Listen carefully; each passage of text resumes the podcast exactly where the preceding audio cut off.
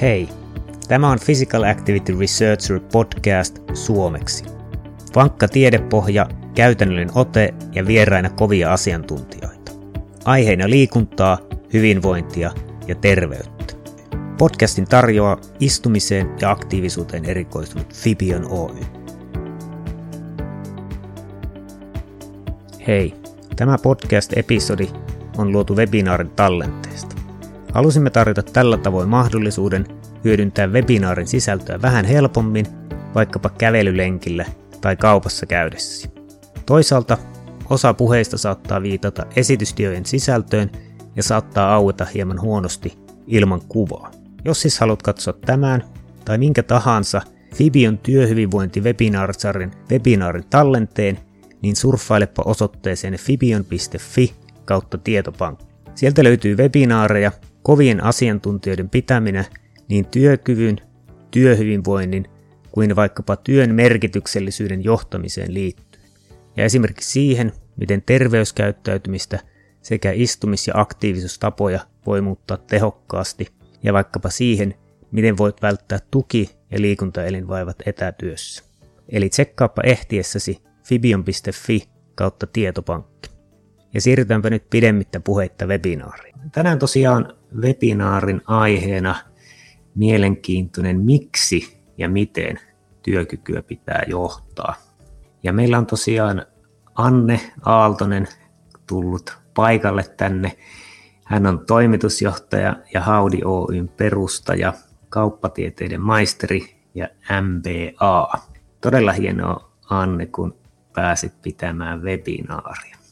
Kiitos. Mukava päästä ja kiitos, että pääsen pitämään webinaaria ja puhumaan. Tämä on kiva aihe puhua ja itseäni kiinnostava, kiinnostava aihe. Ja kaikille munkin puolesta hyvää alku, pimenevää iltapäivää tässä.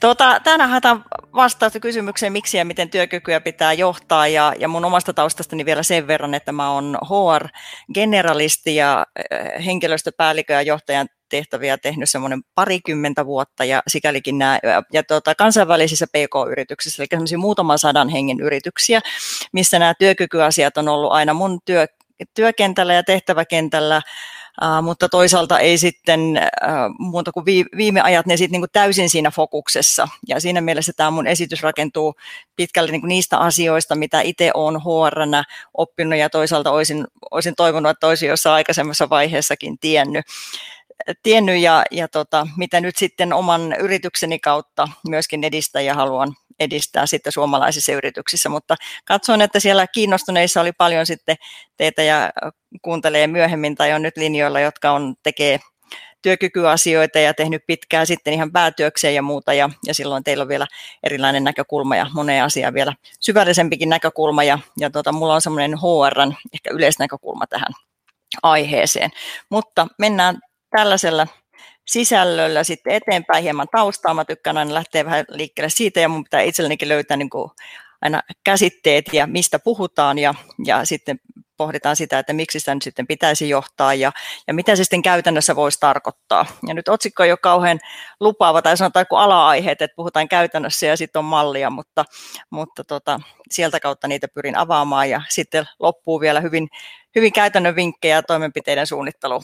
Mutta taustasta liikkeelle, terveydestä ja työkyvystä, eli mikä on, ja näihin löytyy nyt muita monia määritelmiä, mutta on tähän nyt sitten poiminut, poiminut nämä määritelmät, eli, eli äh, fyysinen se, että meillä jalat ja kädet ja raajat toimii, psykologinen, että meillä on kyky käsitellä omia tunteita ja sosiaalinen, että vielä pystytään toimimaan vuorovaikutuksessa, niin siellä on se lähtökohta mutta se, että meillä on jalat ja toimivat jalat, niin ei tarkoita, että osattaisi välttämättä kaikki rullaluistella, jolloin tarvitaan osaamista ja pitäisi opetellakin niitä asioita. Ja, ja jotta sitten taas on opitaan, niin sitten siellä pitäisi olla motivaatiota, energiaa ja drivea siihen ja, ja sitten vasta kun nämä kaikki niin kuin toimii yhdessä, niin sitten voidaan puhua toimintakyvystä. No mikä sitten taas työkykyä on, niin, niin tuota, Tämähän on itse asiassa ihan suoraan alisuoriutumisenkin määritelmä, eli kykyä suoriutua tehtävistä ja työn tavoitteista vastaavassa aikataulussa ja vastaavalla laadulla kuin keskimäärin muutkin saman osaamisen omaavat henkilöt samoissa tehtävissä. Eli sikäli puhutaan ihan perus, perusasiasta, millä ei ole nyt vielä minkäännäköistä niin kuin lääketieteellistä tai muutakaan rajoitetaustaa, vaan ylipäätään siitä, että suoriudutaan tehtävistä, niin se on sitä.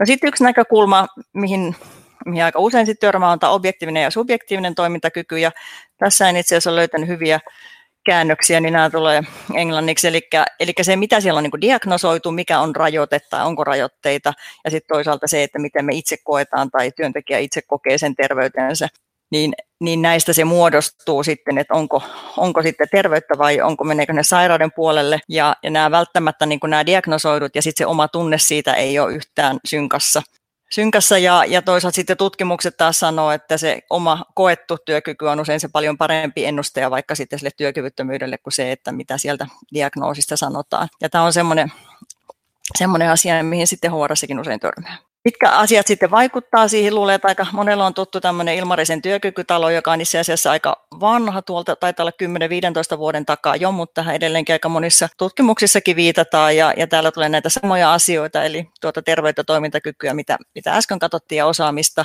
motivaatiota, mutta sitten työs, myöskin niitä työhön liittyviä tekijöitä, jotka siellä vaikuttaa ja, ja sitten ihan kaikki perhe, yhteiskunta, lähiyhteisö, kulttuuri, eli hyvin moniulotteisesta ilmiöstä me tässä sitten puhutaan, mikä tekee sitä osaltaan sitten haastavan. Ja myöskin se, että työkyky ei millään lailla ole minkäänlainen stabiilitila, vaan päinvastoin jatkuvasti elävä ja muuttuva tila. Toisaalta työvaatimukset muuttuu jatkuvasti. Tänä vuonna eletään ihan poikkeuksellista vuotta ja, ja tämä niin työympäristö on muuttunut muuttunut ja työn tekemisen tavat hyvin monella lailla. Ja, ja siinä maailmassa me ollaan jatkuvasti ja muutos vaan kiihtyy. Ja toisaalta sitten se oma toimintakyky myöskin muuttuu. Ja ennen kaikkea ehkä sen elämän, elämän tilanne on, mikä siihen vaikuttaa. Ja sitten tähän on laittanut, että iän, mutta sitä ehkä kannattaisi liikaa korostaa, koska sitten tiedetään vaikka, että tuki- ja liikuntaelinvaivat, niin, niin tota, niitä on kaiken ikäisillä. Ja toisaalta sitten just tuli marraskuussa nyt työelämäbarometri, missä oli, että esimerkiksi mm, iäkkäimmässä ikäluokassa, siis työikäisistä, niin sairauspoissaolot oli taisi olla pienimmät prosentit. Eli, eli sinällään se, että vaikka perussairaudet ja tietyt riskit siellä lisääntyy sen iän myötä, niin, niin se ei ole semmoinen niin automaattinen, että se mitenkään heikentyisi, heikentyisi kuitenkaan iän myötä. Mutta joka tapauksessa meidän oma toimintakyky vaihtelee ja työvaatimukset vaihtelee ja, ja, ja tota, vaikuttavat sitten tähän. No sitten en malta olla ottamatta tätä kuvaa, koska tästä tykkään itse tosi paljon ja tuo, tuo sen vielä sen moniulotteisuuden siihen työkykyyn. Eli tässä on tuki- ja liikunta, eli vaivoihin vaikuttavia tekijöitä, ja tulevaivathan on hyvin yleisiä, yleisiä kaikilla, kaikilla tuota, työntekijöillä. Ja, ja sitten se, mitä siellä yleensä kun toimenpiteitä mietitään, niin se on helppo lähteä noista fyysisistä tekijöistä, koska niitä on paljon tutkittu ja ne on helppo havaita ja niihin on helppo löytää niitä toimenpiteitä, mutta sitten siellä helposti unohtuu se, että, että siellä vaikuttaa tai yhteyksiä on löydetty jo pitkään, ei ole edes mitään uusia löydöksiä, niin psykososiaalisilla tekijöillä yksilölliset tekijät yhtä lailla vaikuttaa ja monia muitakin syitä. Ja silloin kun vaikka toimenpiteitä mietitään, niin, niin tota, aika helposti lähdetään niistä ergonomia-asioista liikkeelle, kun sitten pitäisi ehkä katsoa sitä kokonaisuutta, että onko siellä sitten tämä psykososiaalinen puoli sellainen, joka voisi myöskin siellä taustatekijänä vaikuttaa. Mutta moni ulotteisesta ilmiöstä puhutaan. No sitten työkykyjohtamisen käsitteitä.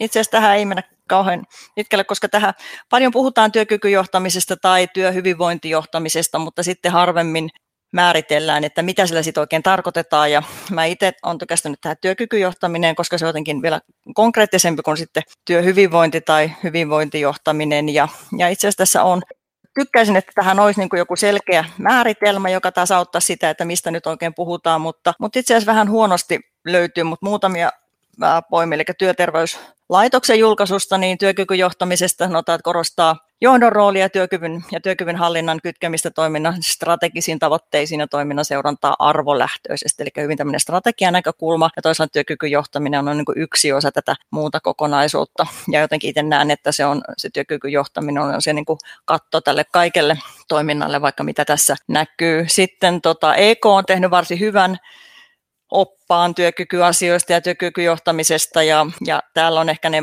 asiat, mitkä tyypillisesti siitä työkykyjohtamiseen liitetään. Eli ydinasioita on työ- ja työympäristön kehittäminen ja työkykyriskien varhainen tunnistaminen ja niihin puuttuminen. Ja, ja aika usein sitten viitataan näihin niin työkyvyn hallinnan malleihin, eli puheeksi ottamiseen, mallin sairauspoissaolojen seurantaa, työkyvyttömyyden seurantaa ja tämän tyyppisiin asioihin. Ja ne on ehkä niin kuin niitä tyypillisiä. Ja tuota, me, vähän kun mennään sitten eteenpäin, niin sitten tullaan tuohon työkykyjohtamiseen, miten mä oon itselleni sitä mallintanut. Mutta sitten miksi tätä työkykyä, niin miksi nyt on sellainen asia, jota pitäisi nyt jotenkin niin kuin johtaa, niin tietenkin se, että henkilöstö on työkykyistä ja, ja tota, kaikkien HR-ihmisten, niin tämä kuulostaa niin aina kauhean kliseeltä ja HR-ihmisille kauhean itsestäänselvyys, että terve tyytyväinen ja sitoutunut henkilöstöllä on tuloksellisuuden perusta ja, ja se on asia, johon, johon täytyy panostaa ja systemaattisesti sitä kehittää. Ja tuota, sitten joutuna välillä perustelemaan, se on hyvin selkeää, että jos henkilöstö on sairaana, niin se ei varmaan kate tulosta. Ja sitten välillä on multakin kysytty, että no onko sen sitten itsestään tarkoitus, että on korkea työtyytyväisyys niin siitäkin on ihan selkeitä tutkimustuloksia, että sillä on yhteyttä tuloksellisuuteen, aivan siis taloudellisiin lukuihin ja kannattavuuteen. Ja esimerkiksi asiat, että käydäänkö, äh, onko henkilöstöllä, käydäänkö keskustelua henkilön kanssa kehittymisestä tai saako palautetta, niin muun muassa näitä, näillä on vaikutusta sitoutumiseen ja siihen mielessä se linkki tuloksellisuuteen on kyllä ihan suora. No toinen sitten, että nämä työkykyasiathan on ja terveysasiat myöskin työnantajan lakisääteisiä velvoitteita ja sieltä työturvallisuuslaista sanotaan, että se turvallisuuspuoli on usein siellä se tutumpi puoli, mutta siellä sanotaan myöskin, että on velvollisuus huolehtia terveydestä ja useammassakin kohdassa viitataan siitä terveyteen, että sieltä tulee tietenkin ne perusasiat ja tulee tunnistaa riskitekijöitä ja kuormitustekijöitä. No kustannus on semmoinen näkökulma, me niistä tuossa käydään vähän tarkemmin läpi sitä puolta. Ja sitten tietenkin nämä työky- ja hyvinvointiasiat aika monta kertaa tänä päivänä nyt on ihan vain ylipäätään hyvän työnantajan ominaisuuksia. Eli jos haluaa profiloitua hyväksi työnantajaksi, niin on vähän niin must, että siellä jollain tasolla pidetään näistä asioista huolta. Mutta sitten näistä kustannuksista, työkykyongelmien tasoista, koska aika usein näistä kustannuksista tai sitten näitä kun mietitään, niin sitten puhutaan puhutaan sitten sairaspoissaoloista ja ymmärretään, että niistä tulee sitten kustannuksia, mutta itse asiassa se ensimmäinen tasohan on se, että on jonkunnäköinen työkyvyn häiriö tai vaiva. Ja niitä kustannuksia alkaa tulla jo sieltä, koska sieltä tulee sitten tuottavuuden laskua, sieltä alkaa tulla jo työterveyskustannuksia ja sieltä voi alkaa tulla työn ajan menetyksiä sitten terveyskäyntiä ja muiden muodossa. Ja, ja tämä on ehkä semmoinen, mitä niin kuin vähemmän mietitään, että itsekin kun näistä puhuu vaikka HR-ihmisten kanssa, niin aika usein sanomaan, että no ei, meillä on asiat ihan hyvin, kun meillä ei ole näitä, saira- meillä on alhaiset sairaspoissaolot. Niin, niin tässä tullaan vähän siihen kysymykseen, että riittääkö, että seurataan sairaspoissaoloja, niin niin, niin se on tietenkin yksi lähtökohta, mutta, mutta niitä, niitä ongelmia ja kustannuksia ja muita tulee sieltä jo aikaisemmin. Ja tästäkin on tutkimuksia, mutta siitä on, ei ole selkeää yksimielisyyttä, että siellä ei ole semmoista hintalappua, mikä se niin kuin sairaana tai vaivaisena työskentelyn kustannus on. Mutta siitä on ihan mielenkiintoisia tutkimuksia, joissa on arvioitu, että se olisi jopa suurempi kuin sairauspoissaolon kustannukset. No sitten ne on helppo myöntää ja itse kun oma taustani on tuolla pitkälti niin teknologiateollisuudessa ollut, niin siellä käytetään tuota 350 euroa päivä. Ja sitten tietenkin sieltäkin tulee työterveyskustannuksia ja tästä tulee työpanoksen menetyksiä, että on se useimmiten helpompi sitten mieltää, että että tämä näistä niitä kustannuksia aihe, aiheutuu. Ja toi 350 päivä, niin siinä on sitten arvioitu jo, että tarvii se aiheuttaa työjärjestelykustannuksia ja muita. Ja tietenkin jos ihan tarkka haluaisi laskea, niin se toki on palkkakustannusten kautta laskettavissa. Ja mitä suurempi yritys, niin vaikka sitten aika usein kun niitä prosentteja seurataan, niin, niin näistä euroista tulee yllättävän suuria.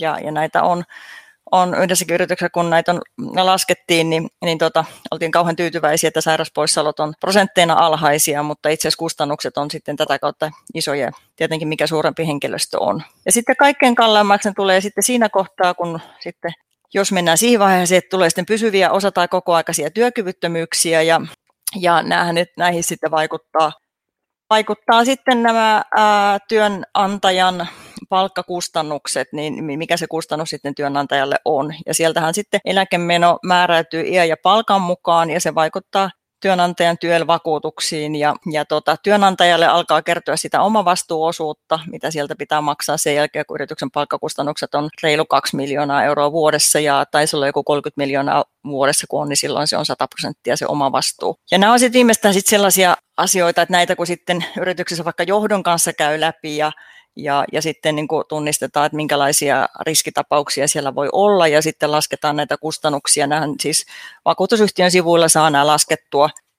Ja, ja ne, tota, vaikutus eläkemaksuihin ei ole ihan näin suoraviivainen, se vaikuttaa sen maksuluokan kautta, mutta tämä on niin tämmöinen yksinkertaistettu malli siitä, ja sitten se aina vaikuttaa niin kahden vuoden vakuutusmaksuihin. Joten sitten viimeistään tässä kohtaa, kun näitä käy ja mietitään, että kannattaako tai pitääkö näitä asioita johtaa, niin sitten yleensä huomataan, että monta kertaa ne panostukset sitten niihin työkyky- ja hyvinvointiasioihin niin on aika pieniä sitten niiden riskien ja kustannusten rinnalla, mitä voi tulla tältä vakuutusmaksujen nousun kautta. Ja sitten voi vaan kuvitella, että jos siinä on henkilön palkka on sitten niin kuin viittä kuutta tonnia, niin minkälaisia summista, summista sitten siellä puhutaan.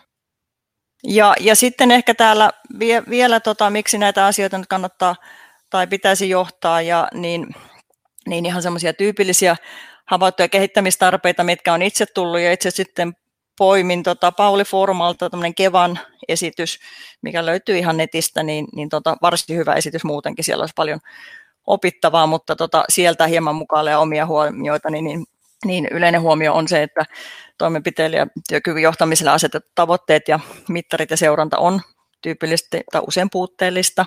Sitten sitä tietoa, mitä on olemassa, niin ei hyödynnetä systemaattisesti. Esimerkiksi tehdään terveyskyselyitä, mutta sitten ne toimenpiteiden suunnittelu ehkä jää vaiheeseen tai sitten ei ole seurantaa. Dokumentit joko vanhentuneita tai sitten prosessi on kuvattu, mutta ei kuitenkaan käytössä, vaikkapa nyt sitten puheeksi ottamisen mallit tai, tai eri kuntoutuskäytännöt. Sitten se voi olla myöskin haaste, että suunnitelmat ei ole linjassa keskenään, eli työterveydellä on oma toimintasuunnitelma ja HR tekee suunnitelmia, mutta ne ei välttämättä niin kuin tue toisiaan tai työterveydessä ei tiedetä, mitä siellä yrityksen puolella suunnitellaan ja tehdään ja sitten voidaan olla, että kampanjoidaan asioista, mistä mitkä ei ole sitten ehkä synkassa taas siihen, mitä mitkä sitten vaikka olisi sitten ää, niitä asioita, mihin työterveyden näkökulmasta olisi hyvä puuttua. Epäsevät roolit ja toimintamallit, ää, usein esimerkiksi näissä kuntoutusasioissa tai työterveysneuvottelussa ja vastaavissa, niin tulee sitten esiin, että kenen piti olla paikalla ja oliko työterveyden kanssa sovittu, että miten tässä edetään ja kuka seuraa ja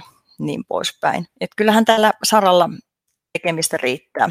Se on myöskin aika tyypillistä, tehdään kertaluontoisia toimenpiteitä, tehdään vaikka kartotus tai tehdään uh, työfysioterapeutti käy kierroksella tai, tai tehdään yksittäinen ryhmävalmennus tai mikä tahansa. Ja sitten kun siitä haetaan sitä ratkaisua, kun sitten monta kertaa nämä on sitä aika niin kuin pitkiä prosesseja, jotta sitä vaikuttavuutta siellä saadaan aikaan. Ja kertaluontoisten toimenpiteiden vaikutukset on aika lyhyitä. Mutta tässä, täällä, tässä niin kuin vastauksia siihen, että miksi pitäisi tai pitäisikö johtaa ja onko sitä niin kuin järkevää johtaa. Tietenkin riippuu paljon yrityksen koosta ja näistä riskeistä ja, ja tota, millä tasolla sitä johtamista sitten tarvitaan. No mutta mitä se sitten niin kuin käytännössä voisi tarkoittaa, niin, niin tota, siinä oli niitä käsitteitä ja mä oon itse tykästynyt tämmöisen niin työkykyjohtamisen 80-20-mallin ja, ja perusajatuksen siis siitä, että loppujen lopuksi valtaosa siitä, mitä sen työkyvyn eteen tehdään tai pitäisi tehdä, niin on semmoista niin HRn perustekemistä siellä yrityksessä. Ja, ja sitten pieni osa on niitä, tarvitaan sitten jotain erityisiä toimenpiteitä, että ollaan sitten tuolla keltaisella tai punaisella. Ja, ja valtaosa pitäisi olla sitä, että asioista pidetään huolta ja perusasiat kunnossa. Eli, eli siellä on esimerkiksi näitä asioita, että on selkeät tehtävät, tavoitteet. Siellä käydään jo, jossain muodossa keskustelua kehittymisestä, palautetta saadaan ja annetaan on se osaaminen kunnossa, mikä oli suoraan niitä työkykyasioita, palkitaan hyvistä suorituksista, päivittäisjohtaminen toimii, tiimijohtaminen, esihenkilöillä on osaamista johtaa tiimiä ja ylipäätään ne työn tekemisen edellytykset on kunnossa. Ja jos sitten täällä on sitä jo niin kuin puutteita, niin, niin silloin vaikka nyt kuinka sitten mietitäisiin, että nyt tehdään varhaisen tuen mallia tai jotain muuta, niin ne ei, ei välttämättä sitten auta, jos nämä perusasiat ei ole kunnossa. Sitten tämä toinen ehkä sitten näitä HRn tekemistä jälleen terveyskyselyt, henkilöstökyselyt, työpaikkaselvitykset, muut, että ylipäätään tiedetään, mikä meidän nykytila on, missä mennään. Ja, ja sitten laaja kirjo työnantajan on laittanut tähän edut ja kannustimet terveyden ja hyvinvoinnin tukemiseksi. Ja näitähän yleensä tänä päivänä nyt kaikissa yrityksissä on. On smarttumia ja on ehkä mahdollisuus käyttää hieroja, on työfysioterapiapalveluja, liikuntaryhmiä, kampanjoita, tykypäiviä, monenlaisia asioita. Ja se on ihan hyvä niin, ehkä niin, että niissä sitten harvemmin pystytään mittaamaan vaikuttavuutta ja eikä välttämättä aina tarpeellistakaan mitata, mutta jonkunlainen perustahan siellä, siellä tarvii olla jo taas ihan tästä niin työnantajan imakon näkökulmasta. Mutta silloin, jos ne täällä niin hyvin toimii ja on fiksusti mietitty, niin sitä vähemmän niitä keissejä sitten tulee tuonne keltaiselle alueelle, eli sitten tulee niitä tilanteita ja kuitenkaan sitten asiat ei mene ihan suunnitellusti ja tulee niitä työkyvyn haasteita, ja sitten me tarvitaan sinne niitä toimintatapoja. Esimerkiksi sitten mennään varhaisen tuen keskusteluun tai neuvottelukäytäntöihin, kohdennettuihin tukitoimiin toimiin sitten näille riskiryhmille ja mahdollisimman alhaisella kynnyksellä, että sinne saataisiin ohjattua niin oikealle polulle, polulle ennen kuin ne ongelmat siellä pahenee. Ja sitten ylimmässä, niin sitten puhutaan, puhutaan jo hoitopoluista ja puhutaan ehkä ammatillisesta kuntoutuksesta ja muista kuntoutuksista ja silloin jo tehdään eläkevakuutusyhtiön kanssa yhteistyötä. Mutta tämä on yksi näkökulma niin kuin tähän johtamiseen ja näiden toimintamallien kautta. Nämä voi samat tietenkin miettiä niin, että silloin kun ollaan täällä vihreällä, niin täällä painotus on siinä, että edistetään sitä terveyttä ja hyvinvointia. Ja tämähän on tosi hieno, jos tilanne on näin, että voidaan nimenomaan miettiä, että miten saadaan ennaltaehkäistyä ja tilanne on tällä hetkellä hyvä ja miten huolehditaan, että, että jatkossakaan sillä ongelmia ei tule. Ja yhtä lailla, yhtä lailla nä, näissä voi miettiä sitä, että miten mitataan vaikuttavuutta ja miten ne tehdään systemaattisesti niin, että ne ei ole sattumanvaraisia ponnisteluja, vaan tiedetään, että niillä sitten oikeasti oikeasti saadaan työkykyongelmia ennaltaehkäistyä. Ja, ja sitten taas tällä tasolla, niin silloin ollaan sillä, että ehkäistään työkyvyn laskua ja sitä työkyvyttömyyttä, ja, ja tavoitteena, että, että se työkyky saadaan palautumaan, ja, ja sitten täällähän se näkökulmana on sitten, että sitten vaan pyritään huolehtimaan näistä työkyvyttömyysriskitapauksista, että siellä ei tulisi yritykselle suuria yllätyksiä esimerkiksi niiden eläkevakuutusmaksujen kautta, vaan ymmärretään, että minkälaisia riskiä siellä on, ja, ja tehdään se, mitä voidaan, ja, ja sitten ainakin pystytään ennakoimaan ne vaikutukset sitten, jos näyttää siltä, että mitä ei ole tehtävissä. Ja täällähän toki vaikuttaa asiat, mihin työnantaja ei voi kaikkien vaikuttaakaan, että siellä niitä keissejä realisoituu. Mutta nämä on ehkä niin sen käytännön tekemisen kautta, minkälaisia asioita siellä on, mistä puhutaan. Mutta sitten toinen on tietenkin se, että kun puhutaan sitten johtamisesta, niin, niin jollain lailla se pitää silloin johtamiseen liittyä aina se, että se, siellä on tavoitteellista toimintaa ja mittaria ja, ja se menee aika lailla sitten sen niin kuin perinteisen mallin mukaan, eli Eli jonkinlaisia toimenpiteitä siellä pitäisi olla, että arvioidaan, ennakoidaan tulevaisuutta, mikä se yrityksen strategia on, mitä sieltä tulee tai pitäisi huomioida esimerkiksi osaamiseen liittyen tai, tai mitä, mitä muutoksia sieltä on tulossa, mitkä voisi sinne henkilöstön työkykyyn, työtyytyväisyyteen vaikuttaa. Henkilöstön rakenne, eli jos siellä selkeästi nähdään, että siellä että ei katsota vain tätä tilannetta, vaan nähdään, että riippuen toiminnasta, mutta että jos ollaan ympäristössä, missä vaikka tehdään paljon toistotyötä, niin silloin se on tyypillistä, että jos se henkilöstö ikääntyy, niin siellä ne alkaa kyllä ne vaivat väjämättä näkymään. Ja se on niin ennakoitavissa jo, jo sitä kautta. Toisaalta sitten työelämän muutokset ja ympäristön muutokset, semmoisia, missä HR pitäisi koko ajan olla kartalla, mitä siellä tapahtuu ja, ja miten me niihin. Ja tämä vuosi nyt on ollut hyvä esimerkki siitä, miten monet asiat muuttuu ja jää varmaan pysyviksi monet muutokset ja miten se vaikuttaa sitten ihmisten jaksamiseen ja mitä me voidaan sieltä kautta huomioida. Ja sitten muut muutokset ja ilmiöt, eli jos sitten mediassa on tutkimustuloksia siitä, että uniongelmat lisääntyy tai mielenterveyden haasteet yleistyy ja ovat lisääntyneet ja muuta, niin hyvin todennäköistä on, että ihan samat, samat haasteet on siellä omassakin yrityksissä. Ja silloin niitä, vaikkei ne vielä sieltä näkyisi työterveyden raporttien tai sairauspoissaolon tai muuten kautta, niin todennäköisesti ne ilmiöt siellä elää ja kehittyy yhtä lailla ja hyvä tunnistaa. No sitten toinen, se selvitä kuormitustekijät, työkykyriskit ja nykytila tila, niin tota, on sitä, mikä on tietenkin ihan työterveyden perustekemistä, että ymmärretään ne kuormitustekijät, fyysiset, psykososiaaliset, yksilölliset riskitekijät, ehkä just nämä ihan riskitapauksetkin, onko siellä ja onko ne tunnistettu, mitkä on altisteet, ää, niin poispäin, ja, ja sitten mitä, mitä kaikkea muuta. Ja useinhan niitä, niitä, tutkimuksia ja erilaisia selvityksiä on tehty, ja, ja sieltä sitä saadaan hyvin sitä nykytilaa tilaa tunnistettua, ja ne ei pelkästään ole sitten näitä terveyteen liittyviä, vaan yhtä lailla työtyytyväisyys ja muut sen tyyppiset kyselyt, eli tässä niitä lueteltu, että miten niitä sitten tehdään, niin on, on tätä niin kuin lakisääteistä perustekemistä, yleensä on jonkunnäköistä henkilöstöpulssi tai muuta kyselyä, voi olla terveyskyselyä, muita mittauksia, niin kuin Fibionilla on uh, hyvät mallit, tai e-muutter mittaamiseen esimerkiksi. Työterveydeltä saadaan ja etenkin ja mikä ettei ne voi olla muitakin kuin työterveyden, niin saadaan, pystytään saamaan dataa ja raporttia sieltä kautta sitä nykytilaa, kunhan vaan, vaan yhteistyö toimii niin, että niitä käydään systemaattisesti läpi ja niitä sieltä tunnistetaan. Ja sitten paljon on erinäköistä testiä ja itsearviointia netissä tänä päivänä. Ja, ja tota, näitä itse asiassa itse justiinsa kasasin tässä yhdelle yritykselle ja, ja siis niin kuin täysin luotettavista lähteistä. Esimerkiksi työ, kuormitusvaaka taisi olla työturvallisuuskeskuksen työkalu ja todella hyvä työkalu tämmöisen kuormituksen arviointiin tai työterveyslaitoksen sivuilta löytyy työnimmutesti tai on mielenterveystalo tai muu. Eli hyviä luotettavia lähteitä, jotka te, on tehnyt, tehnyt hyvää työtä sen eteen, että siellä on tämmöisiä valmiita testejä, joten ei aina tarvi sitten välttämättä olla sieltä työterveyden kautta. Oma haasteensa sitten näissä tietenkin, että saako sieltä sellaista raporttia, yleensä tietenkään ei saa, että sitä siitä saisi jotain yrityskohtaista yhteenvetoa tai muita, mutta jos on luotua sellaista kulttuuria, että henkilöt näitä itse tekee ja, ja sitä kautta niitä asioita saa esiin, niin kannattaa. Nämä on, nämä on hyviä juttuja ja hyvin hyödynnettävissä. No sitten kun sieltä tiedetään se nykytila, niin sitten tietenkin sieltä pohjalta pitäisi poimia ja asettaa tavoitteita. Jos siellä on selkeitä niitä riskitekijöitä, mitä on mitä, mitä sieltä löytyy ja tota, nykytilassa ja miten ne mittarit tällä hetkellä näyttää, niin sen mukaan ne sitten määräytyy, että onko enemmän painopiste sillä, että edistetään terveyttä ja, ja on tavoitteena sitten vaikka lisätä fyysistä aktiivisuutta tai lisätä liikkujien määrää tai, tai tota, niin kuin enemmän tämmöisiä niin kuin terveellisiä, vai onko ne sitten taas, että, että on sairauspoissaolot korkeat ja halutaan niitä sitten pienentää ja muuta. Mutta joka tapauksessa tärkeää, että siellä on niitä mittareita mietitty, niin se on ihan avanasia. Ja kahdelle sekä vaikuttavuus että prosessimittareille, mutta näitä me käydään tuossa sitten vielä vähän tarkemmin läpi.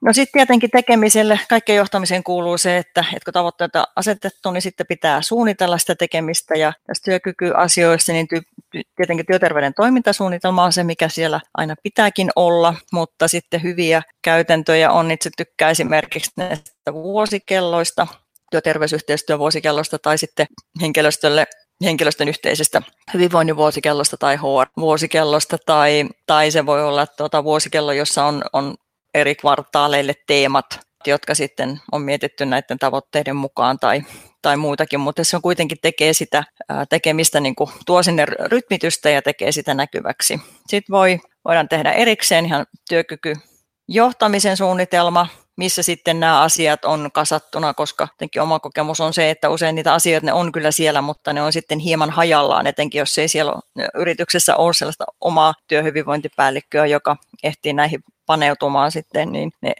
on vähän siellä puolella ja sen, sen takia tuo työkykyjohtamisen suunnitelma sitten kasaa niitä yhteen ja ne tulee siinä mietittyä systemaattisemmin. Ja sitten tietenkin ihan muut HRn suunnitelmat, osaamisen kehittämiseen liittyen esimerkiksi. Ja sitten ihan toimenpide- ja projektisuunnitelmat, että jos siellä tavoitteena on sitten tuki- ja liikuntaelinvaivoja tai esiin liittyviä sairauspoissaoloja vähentää ja sen eteen sitten tehdään, tehdään pidemmän tähtäimen suunnittelua, niin sitten niihin omat mihin nämä sitten kiteytyy. No sitten se toteutus ja sitten sitä, että sitä seurataan ja mitataan. Ja katsotaan seuraavaksi noita, noita mittareita, mutta siinä mielessä niin kuin johtamisen näkökulmasta niin ihan sama kuin minkä tahansa johtaminen, että ymmärretään, missä nyt ennakoidaan tulevaisuutta, ymmärretään, missä nyt ollaan, siltä pohjalta mietitään tavoitteet, suunnitelmaan toiminta toteutetaan, mitataan ja seurataan ja sitten arvioidaan taas uudelleen. Ja...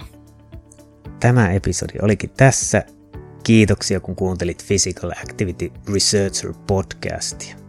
Jos tykkäsit kuulemastasi, niin täppää käyttämässäsi applikaatiossa tilaa kautta subscribe, niin et missaa uusia episodeja. Meillä on todella kovia vieraita tulossa, joten kannattaa kuunnella ehkä toistekin. Ja jos haluat vähän helppiä meitä, niin voit antaa arvostelun podcast-applikaatiossa, twiitata tästä podcastista tai vaikka vinkata kaverille. Kiitoksia ja ei muuta kuin loistavaa päivänjatkoa kaikille.